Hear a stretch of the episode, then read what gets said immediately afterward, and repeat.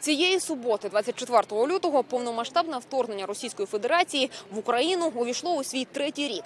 І сьогодні активісти з різних куточків Сполучених Штатів Америки, як американці, так і українці, приїхали до столиці країни, міста Вашингтон, щоб, як вони кажуть, нагадати про те, що війна досі триває, і що Україні досі потрібна допомога.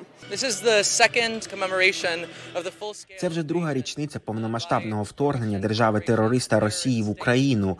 Ось чому ми сьогодні тут, щоб шанувати тих, хто віддали свої життя, наших героїв. А також щоб нагадати, Україна переможе. Не питання, чи це станеться, питання лише коли. Сьогодні біля меморіалу Лінкольна, 16-го президента Сполучених Штатів Америки, виступають як американські посадовці, так і посолка України в Сполучених Штатах Америки Оксана Маркарова. Також активісти як українських громад, так і американці, які підтримують Україну, а також українські військові, які отримали поранення під час російської війни в Україні і приїхали в Сполучені Штати Америки для реабілітації. Але навіть попри це вирішили прийти та підтримати батьківщину тут, у Вашингтоні. вперше взагалі в Штатах, вперше на такому мітингу. Це друга річниця початку війни, тому треба прийти підтримати, щоб американський народ не забував. е, Ну, це пам'ять про, про тих, е, хто загинув, хто зараз е, на полі бою, і ну, щоб ми їх повинні пам'ятати, пам'ятати ту жертву, яку вони якби дали державі і взагалі за демократичні цінності всього світу.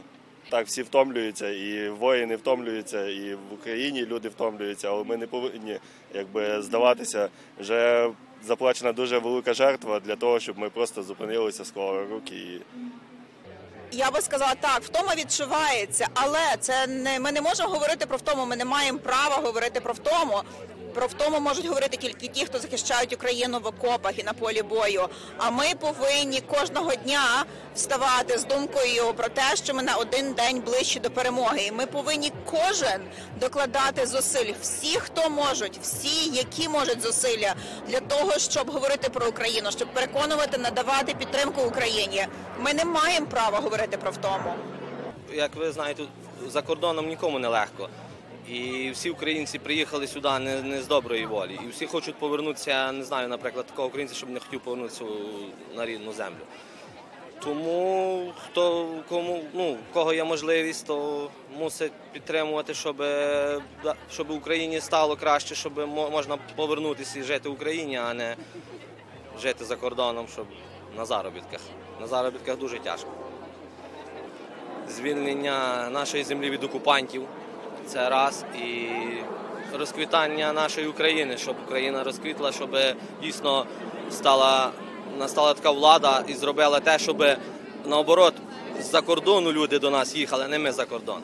Після мітингу біля меморіалу Аврааму Лінкольну активісти відправились ходою до місця резиденції, де проживають представники російського дипломатичного відомства, щоб, як вони кажуть, нагадати Російській Федерації, хто розпочав цю війну. Катерина Лісунова, Дмитро Мельник, Голос Америки, Вашингтон.